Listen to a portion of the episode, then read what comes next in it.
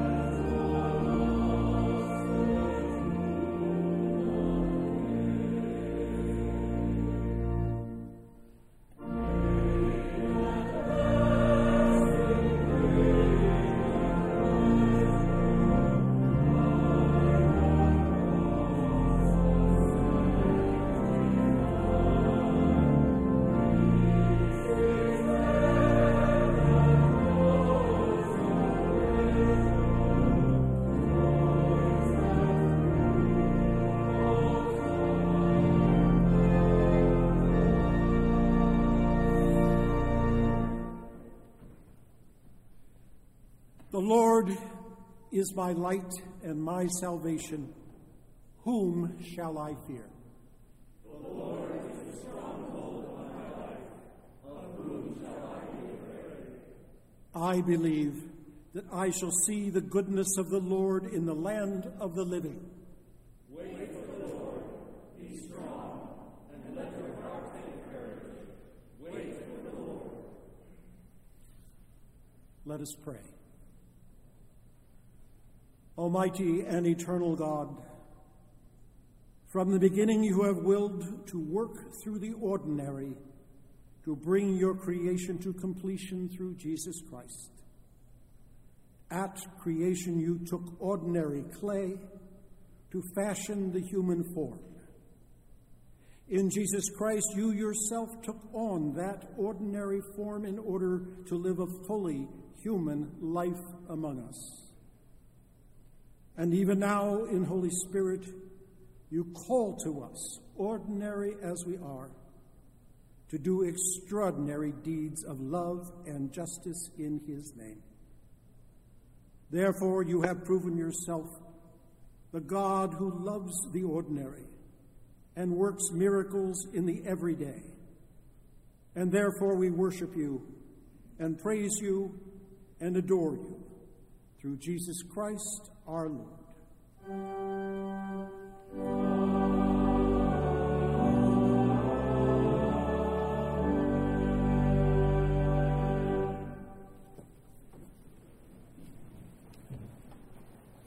Grace and peace, and welcome to the First Presbyterian Church in Philadelphia, both those gathered here in our sanctuary and everyone worshiping in other locations. We are glad and grateful to gather in the name of the Lord. And because it is in God's name that we gather, our word of welcome is one that is extended without qualification at all. All are welcome in Christ's house, and all are welcome here. I'd like to invite everyone to a time of fellowship at the conclusion of this service, which will take place in Old Buttonwood Hall. That's just out this door to my right, down a short ramp, and there you will find some light refreshments and, most importantly, the opportunity for us to speak with one another. I'd like to highlight a few things out of the announcements portion of your bulletin for your particular attention. The first is to note that we are in the midst of an ongoing Lenten goods drive for three of our mission partners. During the time of offering, our ushers will put receptacles right in front of the offering uh, of the communion table, and you may make your offering by bringing it forward. And I would just remind you, I encourage everyone to think of this as a Lenten discipline, not to come to the house of the Lord empty handed, but to come with something to benefit someone else you'll see that there is a list of items that are re- requested that is available uh, both outside this door and in the narthex and also on our church website. And if you prefer to uh, give virtually to do that, you will find there is a sign up genius that very much will equip you to uh, make a donation online and have it sent directly here to the church, and you can skip the step of carrying it here. The Band of Boomers is sponsoring a Black History walking tour of Philadelphia. You'll see information about that in your bulletin and also about our ongoing Lenten series on the parables of Jesus. At this point in our service, I call on Kay Kinsey to give us a minute for mission about the Souls Shot Portrait Project.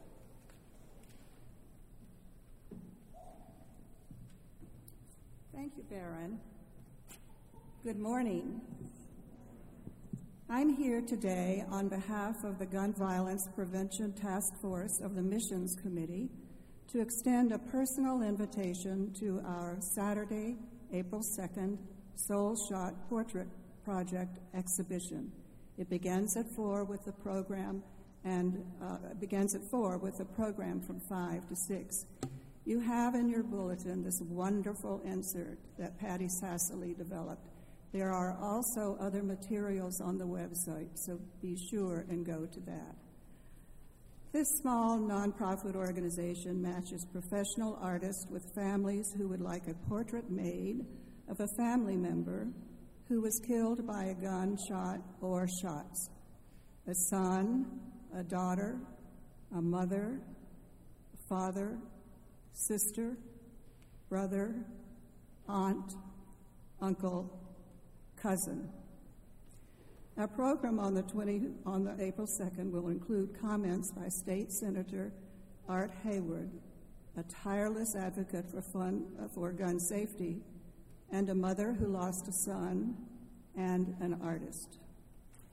Over two years ago, when this task force was formed, it was very discouraging when it became clear that so many elected officials at both the national, at the national, state, and local levels will not commit to even the simplest safety proposals, regardless of safety advocacy by many groups. Even the horrible death toll seems to make no impact on them. Then, throughout the pandemic, community gun safety outreach activities of the church were canceled and in that time, we learned more about the devastation caused by gun violence, and our thoughts turn to supporting existing efforts to help the healing of individuals, families, and whole communities traumatized by gun deaths. Very fortunately, Cindy Jarvis, head of the task force, introduced us to the Souls Shot Portrait Project. To make this event as meaningful as we wish, you won't be surprised to hear that we need a lot of volunteers. We can use one or two people who can help hang the portraits on Friday, April 1st, and then take them down at the end of the month uh, after the exhibition closes. Our biggest volunteer need is for monitors to be in Old Buttonwood Hall on Monday, Wednesday, and Friday when the exhibition is open to the public from 11 a.m. to 3 p.m. One or two people can work shifts each of those days, or one person might stay the whole time. To sign up, please go to our website or talk with Diane Rogers. We ask you to tell your friends, families, neighbors, and coworkers about this unusual opportunity. We have heard that the families are very pleased with their location in Center City. Please come on Saturday to experience this extraordinary exhibition and to help welcome our guests from the broader community. Perhaps you will be moved to join our task force, which is open to everyone. I recently learned that a synonym for the word healing is the word repair. It is clear that Souls Shot Portrait Project provides healing and repair for the people left behind by the violence, about whom we rarely hear. And the idea that our church can participate in the healing and repair process is very powerful and true to the values of our church and denomination. Thank you.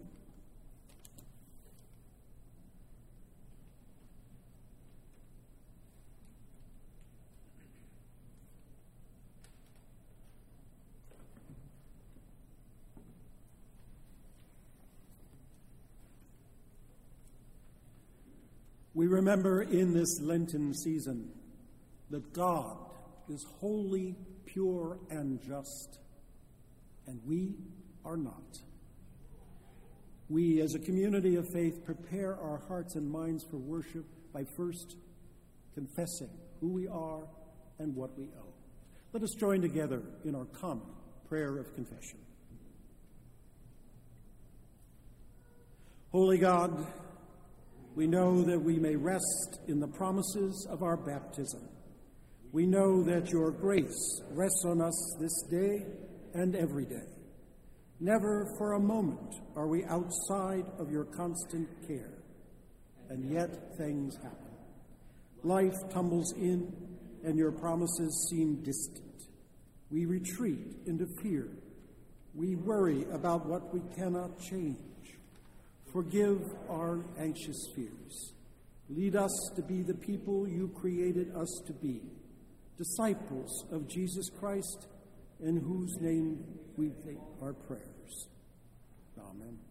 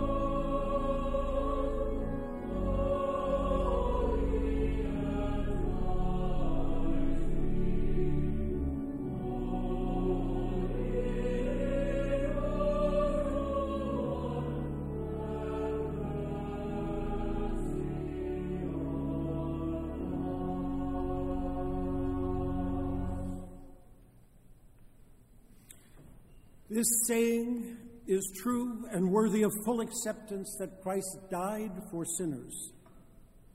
Brothers and sisters, believe the good news of the gospel. In Jesus Christ, we are forgiven.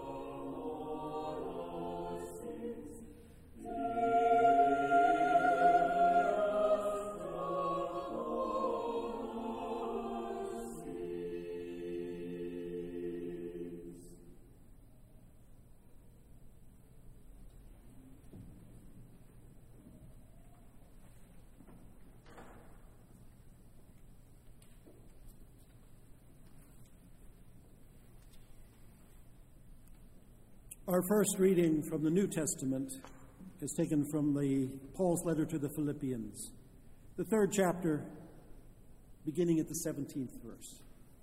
Listen for the word of God. Brothers and sisters, join in imitating me and observe those who live according to the example you have in us. For many live lives as enemies of the cross of Christ. I have often told you of them. And now I tell you again, even through tears. Their end is destruction. Their God is the belly. Their glory is in their shame. Their minds are set on earthly things. But our citizenship is in heaven. And it is from there that we are expecting a Savior, Jesus Christ. He will transform the body of our humiliation that it may be conformed to the body of His glory by the power that also enables Him to make all things subject to Himself. Therefore, my brothers and sisters, whom I love and long for, my joy and my crown stand firm in the way of the Lord, my beloved.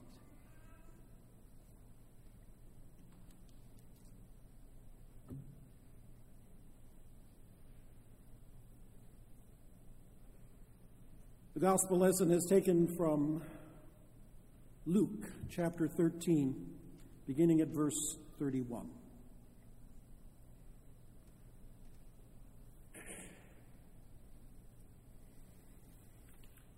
Jesus is preaching to the crowd when he's taken aside by some messengers. At that very hour, some Pharisees came and said to him, Get away from here, for Herod wants to kill you. Jesus said to them, Go and tell that fox for me.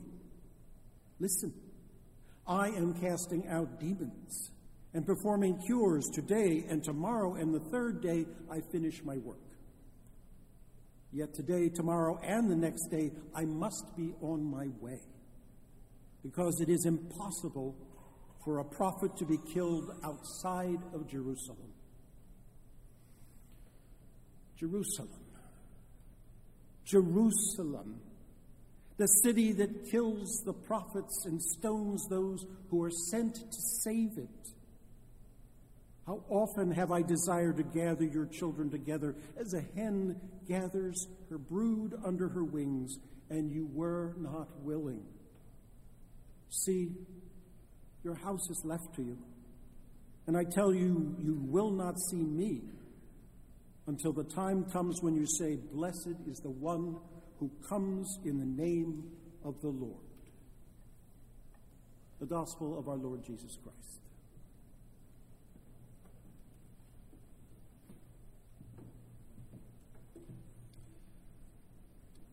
Our Old Testament lesson is taken from the 15th chapter of Genesis, the first verse through the 12th, and then the 17th and 18th verses. Continue to listen for the word of God. After these things, the word of the Lord came to Abram in a vision. Do not be afraid, Abram. I am your shield. Your reward shall be very great. But Abram said, O Lord God, what will you give me? For I continue childless, and the heir of my house is Eliezer of Damascus. And Abram said, You have given me no offspring, so a slave born in my house is to be my heir. But the word of the Lord came to him This man shall not be your heir. No one but your very own issue shall be your heir. He brought him outside and said, Look toward the heavens, count the stars if you can count them. Then he said to them, So shall your descendants be. And he believed the Lord, and the Lord reckoned it to him as righteousness. Then he said to him, I am the Lord who brought you from Ur of the Chaldeans to give you this land to possess. But he said, O Lord God, how am I to know that I shall possess it? He said to him, Bring me a heifer three years old, a female goat three years old, a ram three years old, a turtle dove, and a young pigeon. He brought him all of these and cut them in two, laying each half over against the other, but he did not cut the birds in two. And when the birds of prey came down on the carcasses, Abram drove them away. As the sun was going down, a deep sleep fell on Abram, and terrifying darkness descended upon him. And when the sun had gone down and it was dark, a smoking firepot and a flaming torch passed between these pieces. On that day, the Lord made a covenant with Abram, saying, To your descendants I give this land, from the river of Egypt to the great river, the river Euphrates. This is the word of the Lord. Thanks be to God.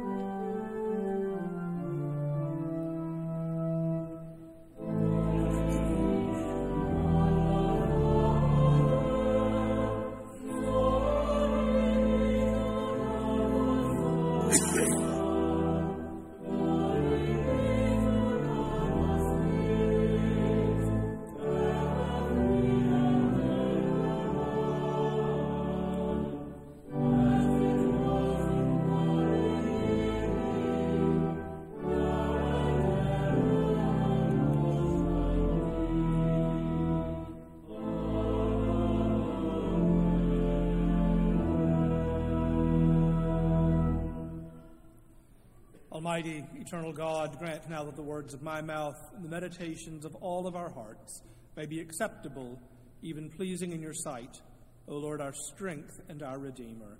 Amen.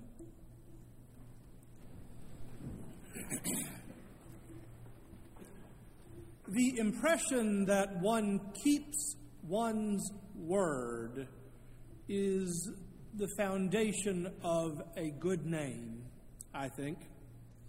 Indeed, the admonition arises from Jesus' own lips, and then it is repeated by James let your yes be yes, and your no be no. Keeping one's word is a hallmark of trustworthiness. Think of your relationships with your spouse or your children or your parents untold damage can be done to one's credibility simply by going back on your word. I have a dear friend who once told me that the cornerstone of her mother's effectiveness in threat making was that she never once made an empty threat. Throughout childhood, adolescence, and early adulthood, not one threat was made that was not carried out. So much so was this the case that when my friend had a less than stellar first semester at Duke University and was threatened by the prospect of living in a rat infested apartment by her mother in the event that she flunked out of school, she said, I believed her. And she added, I was convinced that because she had never failed to deliver on a threat, that in the unlikely instance that I could find an apartment that I could afford that was not rat infested, that my mother would in fact bring the rats to my apartment to make good on her threat. Well, there's something to be said for that level of credibility, right? It must have taken extraordinary discipline to carry out parenting with that level of consistency. So often it is easier simply to relent, to go back on an earlier declaration. All levity aside, how many empty or flippant words have been met with the skeptical rejoinder promises, promises? One's word one's faithfulness. If it becomes doubtful, what's left? Keeping one's word is the foundation of trust.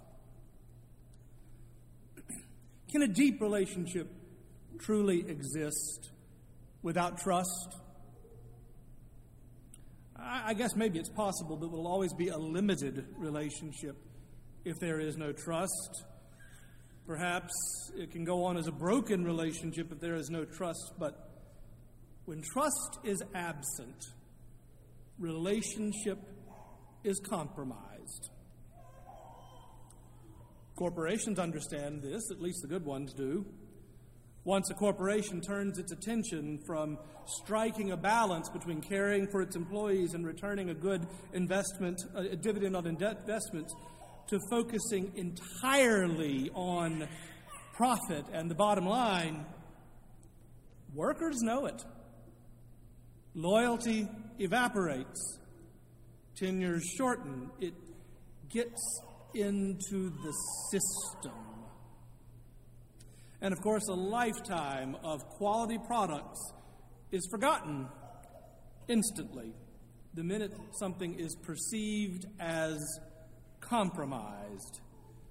Ask the PR department of a couple of major auto manufacturers what it takes to rebuild a reputation if a commitment to safety is questioned. Promises, promises. How empty the phrase can sound if there's nothing to back it. One can trace the progression of the Old Testament through the keeping of promises. I know that for many Christians today, the Old Testament is something of a mystery. We we know that there are these stories of our faith. We carry them around from childhood or even from popular mythology. Everyone knows about Noah's Ark and the animals walking in two by two. We either learned about it in Sunday school or we heard it somewhere or we saw it on a mural on a wall somewhere.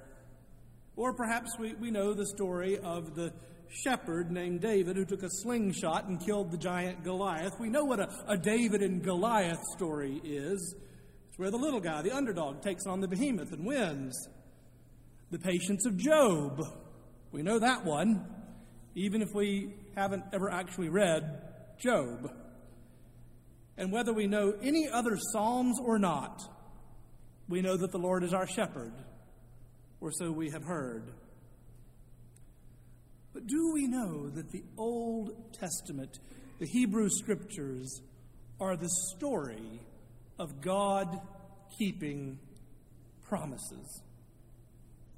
Promises, promises. That's the story of our faith. A covenant is a promise.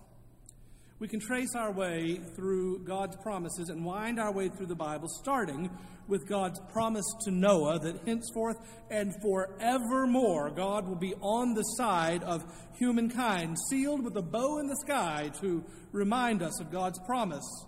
Then later, God makes a promise to Abram, or soon to be called Abraham. We read about it this morning, that God is going to bless him so that God's way in the world could be made clear by God's people, as we discussed last week. Then there's the promise to Moses when God gives the tablets of the law that God would be the God of the Hebrews. And of course, later, the promise to David himself. The whole Bible is the story of God keeping promises. But surely, the end of that Genesis passage we read this morning must have sounded odd to our ears. All that cut up livestock must surely strike us as a bit unusual, if not downright revolting. But the dead birds and the carved up animals mark a means of striking a covenant, a ritual to show just how important promise keeping is. Now, in the striking of a covenant, the cutting of a covenant, to use the Hebrew term, both parties of the covenant are to walk between the halves of the animals to mark their promises. And the import is clear May thus and worse happen to me if I do not keep my promise. The bigger the animal, the bigger the promise. And this is a veritable menagerie for this promise. And what is so striking about the way that this particular covenant unfolds is that God does not permit Abram to perjure himself. That God intends to make this covenant is very clear.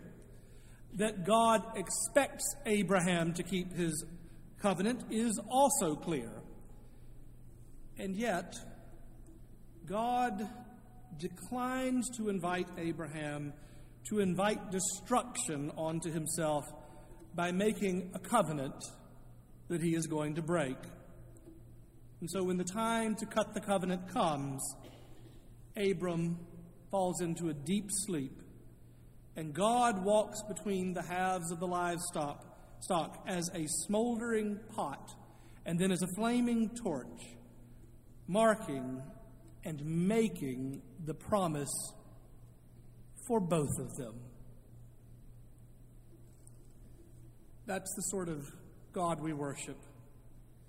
The God of promises kept and prevenient mercy.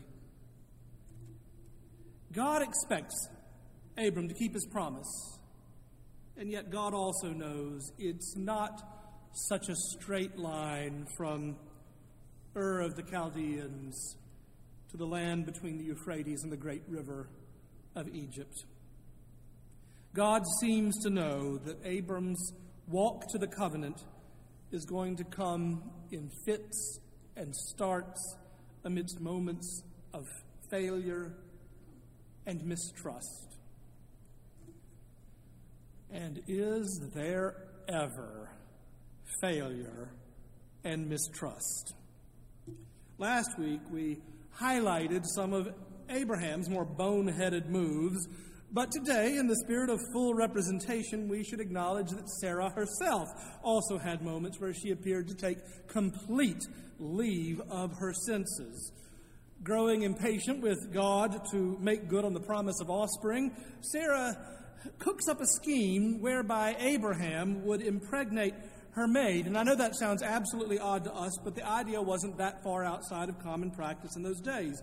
The maid would bear her child quite literally onto Sarah's lap, and then Abraham and Sarah would raise that child as their own. But that's not the promise God made. As we heard from the lesson this morning, the promise that God made was offspring of their own issue. At one turn and the next, the promise seems to be ready to go off the rails. No wonder God made the executive decision to implement this covenant directly. Keeping promises is so important that God took the keeping of promises onto God's own self. And God has always been in the promise keeping business. As we said, it's the story of God's kept promises that form the Bible. in the Plan B God, Mark Achtemeier counts out all the ways that God has had to rescue the promise by resorting to Plan B. Listen. Plan A at the creation was for Adam and Eve to continue in loving and faithful obedience to God and to fill the earth with their loving and faithful and obedient offspring. But Plan A wound up on the rocks, and from that point on, the entire witness of the Bible is the story of God bringing blessing and redemption and salvation to a fallen world that stands outside the pattern of God's original intention. Plan A expectations would assume that the chosen people would arise from an attractive and vigorous couple who could get the clan started off with a large number of strong and healthy offspring. God ostentatiously underscores the Plan B nature of redemption by bringing forth the chosen people from Sarah and Abraham, an infertile couple who are long past the years of childbearing. Plan A, expectations, would assume that the chosen nation would become strong and prosperous and independent. Yet, plan A winds up on the rocks as God's chosen people fall into slavery and captivity in the land of Egypt. And the whole story of Exodus is God's execution of an alternative plan B in order to bring blessing. So much is it the case that God resorts to plan B to rescue the promises that are sabotaged and inadvertently subverted that Achtemeier drew the conclusion that even the cross of Jesus stands as a plan B rescue of promises pushed dramatically amok. Note this carefully, he writes. God's redemption of the world through the cross of Christ is a plan B arrangement that stands dramatically apart from God's ordinary plan A religious establishment of the holy temple and the holy priesthood in the holy city of Jerusalem. This is the God we worship, the God who uses whatever means necessary to make good on God's promises. The God we worship is the God who will find creative and new ways to make sure the promises are kept, even resorting to plan B when necessary. When Jesus shows up on the scene in Mark's gospel, you see, he is introduced with virtually no fanfare, simply the words, the beginning of the gospel of Jesus Christ, the Son of God. It is Matthew and Luke who flesh out the story, and I don't mean by the birth narratives, I mean by the genealogies, by the listing of the begats and the born ofs at the beginning of those gospel accounts. Because each one of those begats and born ofs represents a promise that God has kept.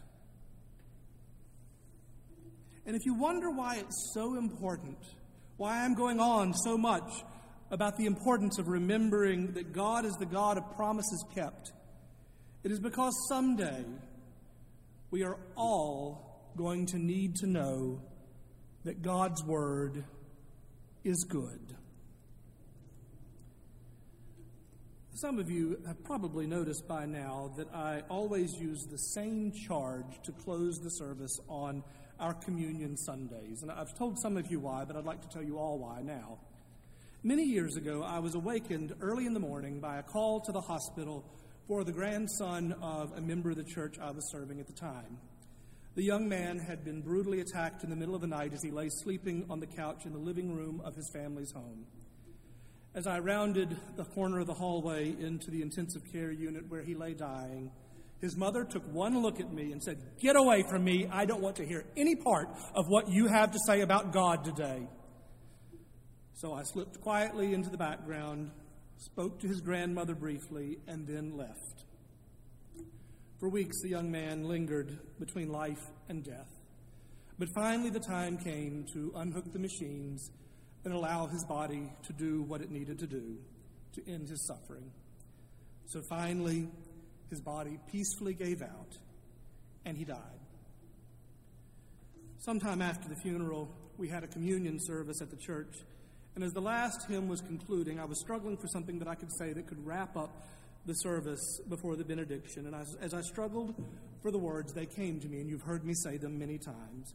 Remember that you are God's beloved who have been to the table of the Lord, and remember that you are God's beloved who will return to this table in this life or in the life that is yet to come. So I said these words, and I pronounced the benediction, and I went out to the narthex to shake hands as folks exited the sanctuary.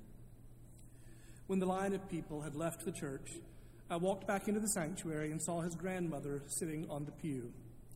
So I slid into the pew behind her and waited. After a few moments, she said, That's the promise, isn't it? Yes, I replied. That's the promise. And that is what we say at baptism. Never, never, never are we outside of the grace of God. In the name of the Father, and of the Son, and of the Holy Ghost. Amen.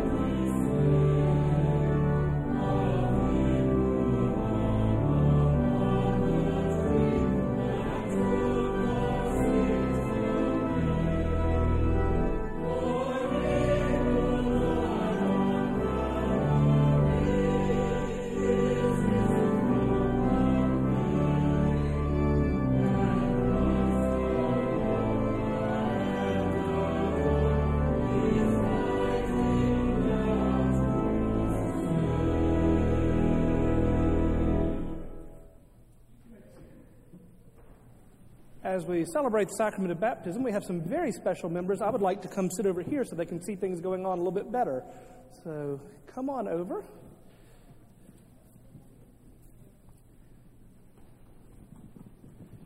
Okay, why don't y'all have a seat right there? okay.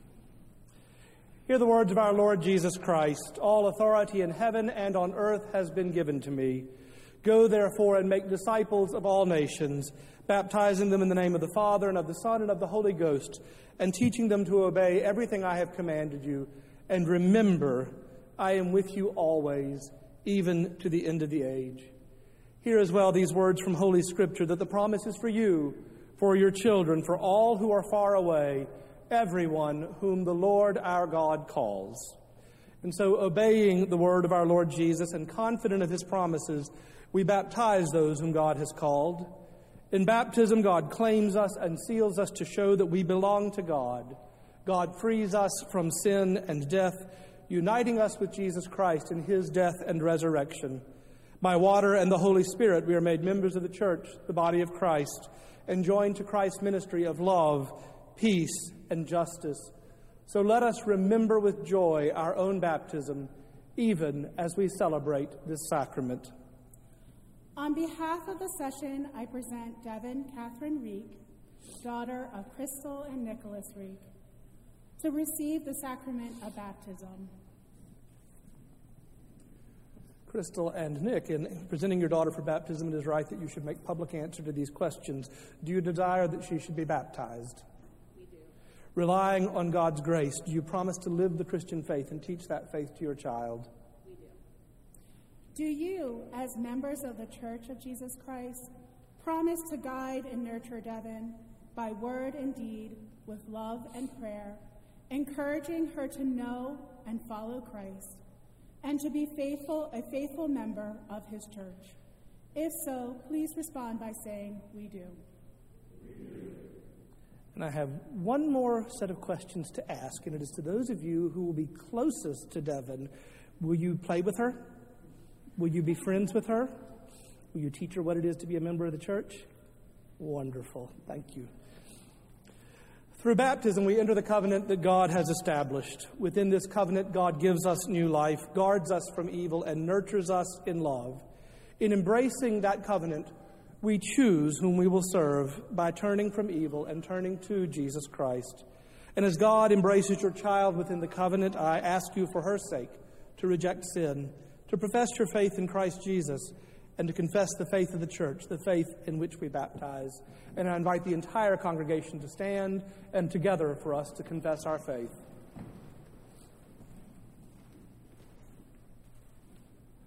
I believe in God the Father Almighty, maker of heaven and earth, and in Jesus Christ, his only Son, our Lord, who was conceived by the Holy Ghost, born of the Virgin Mary, suffered under Pontius Pilate was crucified, dead, and buried. He descended into hell. The third day he rose again from the dead. He ascended into heaven and sitteth on the right hand of God the Father Almighty. From thence he shall come to judge the quick and the dead. I believe in the Holy Ghost, the holy Catholic Church, the communion of saints, the forgiveness of sins, the resurrection of the body, and the life everlasting. Amen. You may be seated. The Lord be with you. And also with you. Lift up your hearts. We lift them up to the Lord. Let us give thanks to the Lord our God. It is right to give our thanks and praise.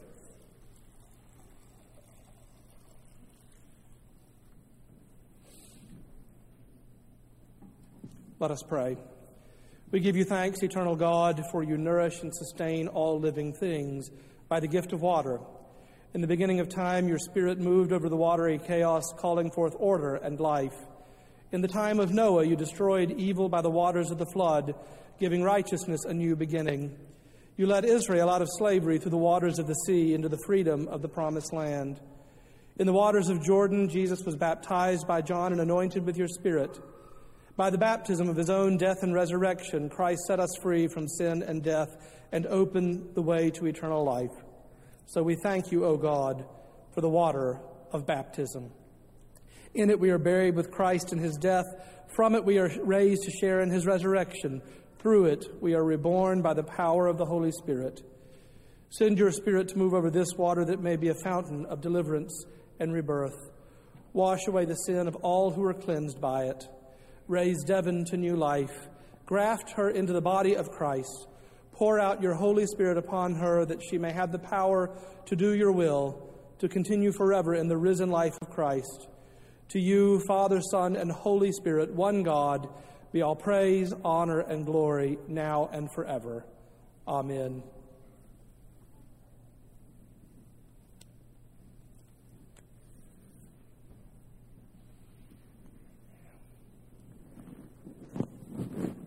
Is the Christian name of your daughter? Devon Catherine, daughter of the covenant. I baptize you in the name of the Father, and of the Son, and of the Holy Ghost. May God's blessing rest on you this day and every day hereafter. Amen.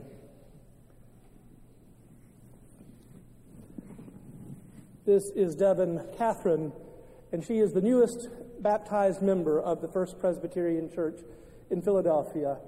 And today you have made her an extraordinary promise in a world that sometimes seems to be short on commitment.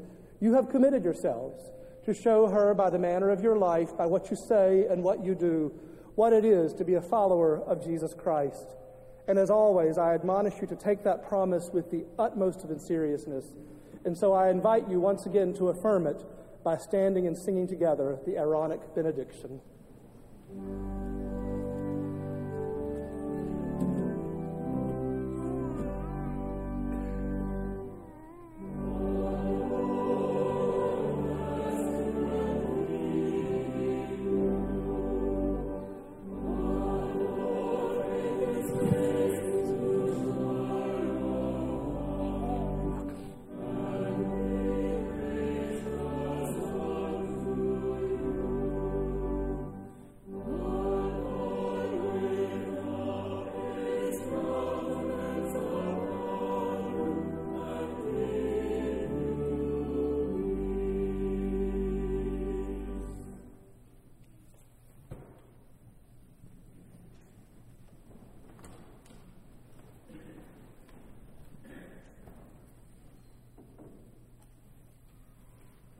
Now, remembering all that we have, and all we have is come as a gift from God. Let us return to God the gifts that we have taken from God's abundance and the prayers of our hearts with our morning offering, remembering whether we make our gifts online or following the service, God loves a cheerful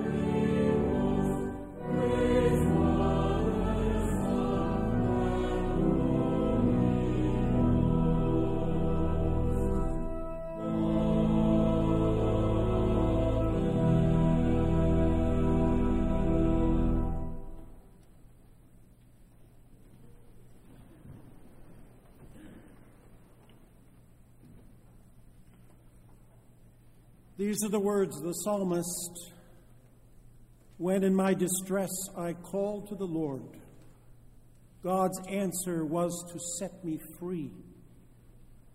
The Lord is on my side. I have no fear.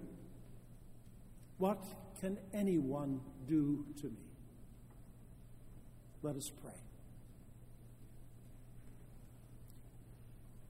All powerful, all wise, all loving God, from the beginning, you have willed the life, the health, and the freedom of your creation, promising your very self to your creatures when you covenanted to be our God.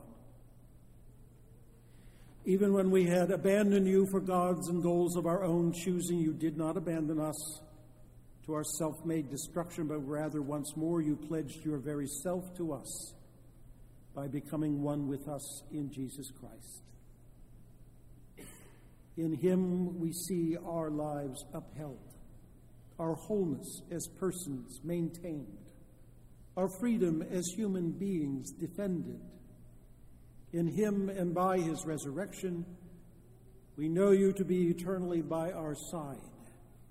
We have no cause to fear. Even now, in Holy Spirit, you call us to keep covenant with your creation, even as you have. You call us daily to pledge our very selves to the human cause, as you have done in Jesus Christ. Gracious and merciful God, you alone know how well or how poorly we have responded in gratitude to your call, how well we have upheld the worth and dignity of our lives and the lives of others, how well or how poorly we have sustained the wholeness and health of others, how well or how poorly we have defended the freedom and liberty of every living creature. we try with what faith and hope and love we've been given to do your will. It seems there is always one more job to do and too few people able to do it. Yet, ever faithful God, ever loyal God, you have never given up on your beloved human creatures and therefore we cannot give up on humanity or the human cause either. As your wisdom finds us work to do and service to render, we ask only for the grace to hear your call and look to you for the strength and humor we will always need. And as always, we begin all our work with prayer giver of every good gift. We remember that you alone are the source of all energy as we attempt to apply our work to the troubles of the world. And so, even when we can do nothing more, we are always invited to pray. So, even as we work for the health of the world and we pray for the sick, the dying. We pray for the troubled, the hungry, the abused, and the vice ridden and the neglected. Even as we work for justice, we pray for justice. We pray for the poor, for the oppressed, for the terrorized, the warred upon, the victimized, the innocent the refugee. And even as we work for freedom, we pray for freedom. We pray for those imprisoned by ignorance or by their own bigotry, by the myths of their minds or the legends of their peoples, or by vicious ideologies or phantoms of their own creation. We pray for those who proclaim the truth in the face of violence, for those who are imprisoned for their conscience sake. We pray for all who defend human freedom. We pray for all who work for genuine and lasting peace. Lord, who hears our prayers, Lord, who sets us free to live and to hope and to love. In the resurrection of Jesus Christ, you have announced your verdict on the whole of the human cause, and you have assured us of an everlasting victory. Therefore, we bless you and praise you for your justice and mercy. Therefore, we ask for the faith and hope and love we need each day to do your will and to persevere in all the places where we find ourselves. We ask this in the name and for the sake of the one who now lives and reigns forever, even Jesus Christ our Lord, who taught us always to pray with these words Our Father, who art in heaven, hallowed be thy name. Thy kingdom come, thy will be done, on earth as it is in heaven. Give us this day our daily bread, and forgive us our debts as we forgive our debtors. And lead us not into temptation, but deliver us from evil. For thine is the kingdom, and the power, and the glory forever. Amen.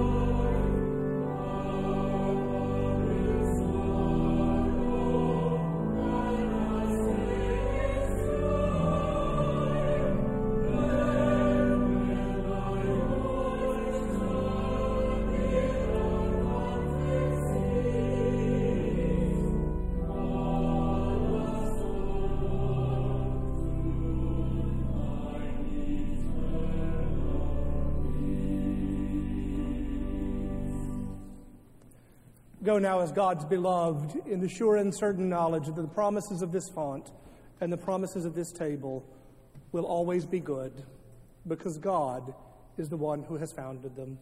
And now the Lord bless you and keep you. The Lord make his face to shine upon you and be gracious unto you. The Lord lift up the light of his countenance on you and those you love and give you peace, both this day and forevermore. Amen.